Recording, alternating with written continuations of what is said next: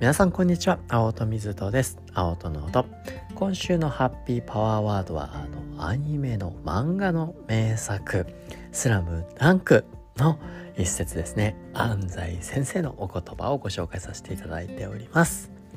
最後まで希望を捨てちゃいかん。諦めたらそこで終了だよ。というわけで今週の月曜日ハッピーマンデーでこの言葉のね深さをですね脳の観点から少し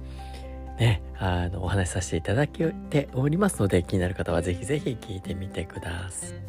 毎週火曜日はですね、レオナルド・ダ・ヴィンチさんと脳というわけで、いろんな角度からですね、レオナルド・ダ・ヴィンチさんの、まあ、ねえ、なんとも魅力的な人物であり、そう、ね、レオナルド・ダ・ヴィンチさんをレオナルド・ダ・ヴィンチたらしめた、ね、その、脳の仕組みはどんなことがあり得るのかといろんなレオナルド・ダ・ヴィンチさんのエピソードから紐解いていくもうね第9回目になりましたが今日はですね彼の一つのね性質とも言える気が散りやすいよっていうところですね。ここにちょっと焦点を当てていろいろとね考えてみたいなというふうに思うんですが気が散るって霧が散りやすいよっていうとやっぱりどこかこうねネガティブな印象をね、あの、持たれやすいですし、気が散ってやるダメじゃないか、ね、ちゃんとね、一つのことに集中しなさい。ね、このような指導だったりだとか、なされることが多かったんじゃないかなというふうにね、思います。で、実際、レオナルド・ダ・ヴィンチさんのことがね、あの、深く書かれているこのご紹介させていただいている本書においてもですね、あの、まさにこう書いてありますね。レオナルドはあらゆる面で、ね、し、彼の師匠をですね、超えてったんだが、気が散りやすく仕事を途中で放り出すこと、絵の完成まで時間がかかることにかけても死の遥か上を行っていた。まあ、実はですね、彼の師匠と言われるような、まあ、ベロッキョさんというね、人もいて、まあ、ある意味、すごく優しさもあり、あの、優しさがある分、あの、厳しくなかった分、あの、結構いろんなね、あの、ずさんなところ、一般的にね、言われるずさんさがあったりだとか、あの、なかなか完成がね、あの、先送りされるみたいなことが多かったっていうんですけど、まあそのようなね、性質を、まあ、上回るくらいですね。レオナルドさんも、うん、いろんなところが、ね、いろんなところに好奇心が旺盛ですから、いろんなところに注意がいってしまって、やり始めたことがなかなか終わらない。なんで未完の作品もいっぱいあるよということがですね、あの、知られている。で、じゃあ、このね、いろんなところに、まあ、好奇心が旺盛っていうのはすごく称賛されますね。だがしかし好奇心が旺盛っていうのは称賛されるんだが気が散りやすいっていうのはネガティブに取られやすい。けどですね実は好奇心持っていろんなことをやってるともしかしたら気だって散りやすい可能性も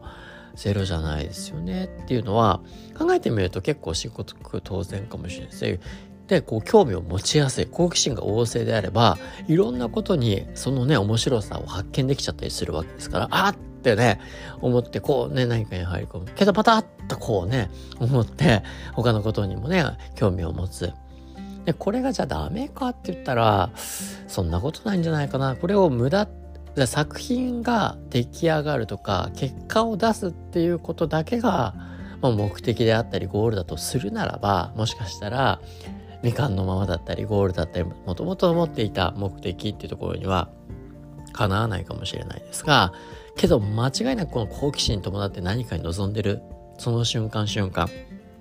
完成はしてないかもしれないけどそこの望んでるね時間っていうのは間違いなくねそこに興味を持って望んでることであるから、まあ、好奇心ドリブンでもねこう望んでることっていうのは人間の脳にですねドーパミンっていうのをこう放出させやすくしてすなわちそこでね、今向き合っている物事、体験っていうものの、に対するその瞬間のですよ、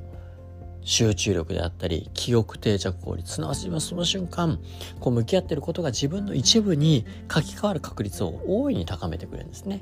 もしかしたらそれはね、成功であったり、成果であったり、ね、結果であったり、ね、ゴールであったり、もともと持っていた目的にはそぐわないかもしれませんが、そのプロセスにおける学習です脳の学びっていう観点では色濃く濃度濃く自分の一部にはなっていることは間違いがないと。でそういった文脈があっちこっちあっちこっちでそれぞれその本人が持つ興味関心好奇心に応じてどんどんどんどん多様な記憶が自分の一部に書き換わっていったとしたら一人の子としてですねユニークな情報記憶体験が脳の中に刻まれていくんだろうなそんな風にですね言えるんじゃないかなって考えるとですよ必ずしもこうね気が分散的になってると思われること自体をネガティブに捉える必要もないんじゃないかなと。ねなんかねよく教育現場だったりだとか子育てもねなんかいろんなとこに興味が移り変わって興味を持つのはいいんですけど集中力が足りないんじゃないかなんかこれって一つ決めた方がいいんじゃない？本当かなっていうふうに思うんですよね。そんなねいろんなとこに興味を関心を好奇心を持てるっていうのは素晴らしいこと。確かに何か一つにねこう向き合い続けてこのいわゆるグリッとやり抜く力みたいなことも大切なのかもしれない。それは結果を出すんならば何かねもうめがけたことを達成するっていう目的なら当然それがないとね継続しない可能性はありますけどただあの継続しないとそういった風にはならないかもしれないですけどけどことプロセスだけを考えてその一人一人の育みっていう観点で言うならばいろんなところに注意が分散されその時々をまあね今を生きるじゃないですけど大切にしながら自分の一部に書き換えていくっていう営みですねこれ自身は決して僕は無駄にはならないだろうなと。ですからですよ。この好奇心ドリブンのそういった体験も大切にしね、その体験をやっぱり自分の内側にちゃんと留めていく。そしてある時ねこう振り返ってみる。まあすなわち Connecting Dots それぞれのね脈絡なくやってきたようなことが実は自分の内側でこうつながっていく瞬間っていうことも、まあ、意識してみるともしかしたらこの好奇心ドリブンでいろんなところに 分散的になってしまう。まあ、これはですね、まあ、クリエイティビティのね、旺盛な人たちに一つ特徴で、まあね、ある意味集中力がないとか気がよく散るよねって言われるところが、けど、だからこそいろんなね、ユニークな体験をしてるから、他の人に真似できないような情報が自分の内側に蓄積されていき、それらが脳の中で結合し始めて、他の人になかなか生み出せないようなアイディアだったり発想っていうところにつながる可能性が大いにあったんじゃないのかなと。なんで、以前ね、レオナルド・ダ・ヴィンチさんのこうね、 To Do リストですね。もう To Do リストがやらなきゃいけないことなんてほとんどなくて、自分の知りたいことだらけリストになっていて、それを多くのね、あの人たちにま話を聞きながら学んでいくよっていう姿勢ですよね。あの、ご紹介したかなというふうに思いますが、でね、もうどこの分野っていうのもないですよね。そんなもう分野横断しちゃう。もう知らず知らずに自分が興味があることだったら、ね、分野なんかっていうこう枠で区切られてるわけではなく、縦横無尽に走り回って学びが内側に定着していく。まあそんなことがですね、レオナルさんの内側では大いに働いていた。なので、いいじゃないですかと。ね、現代でもありますよね。ついつい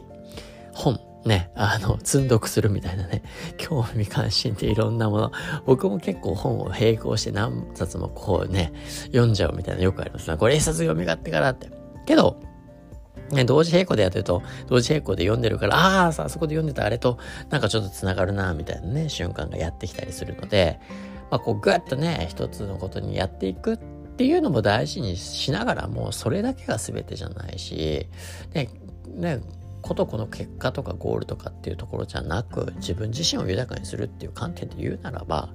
この好奇心ドリブンでねこう活動してみる考えてみるってことも一つのねベクトルとしてあの軸として持っていても人生ますます豊かになっていくんじゃないかなそんな風に思っていたあのねレオナルド・ダ・ヴィンチさんがそうだったんなら それをなんだか僕も勇気づけられちゃったっていうねことがあったので今日はですねレオナルド・ダ・ヴィンチさんの一つの、まあ、よく性質として挙げられる気が散りやすかったよっていうところね。でなかなか完成しないのもありましたよ。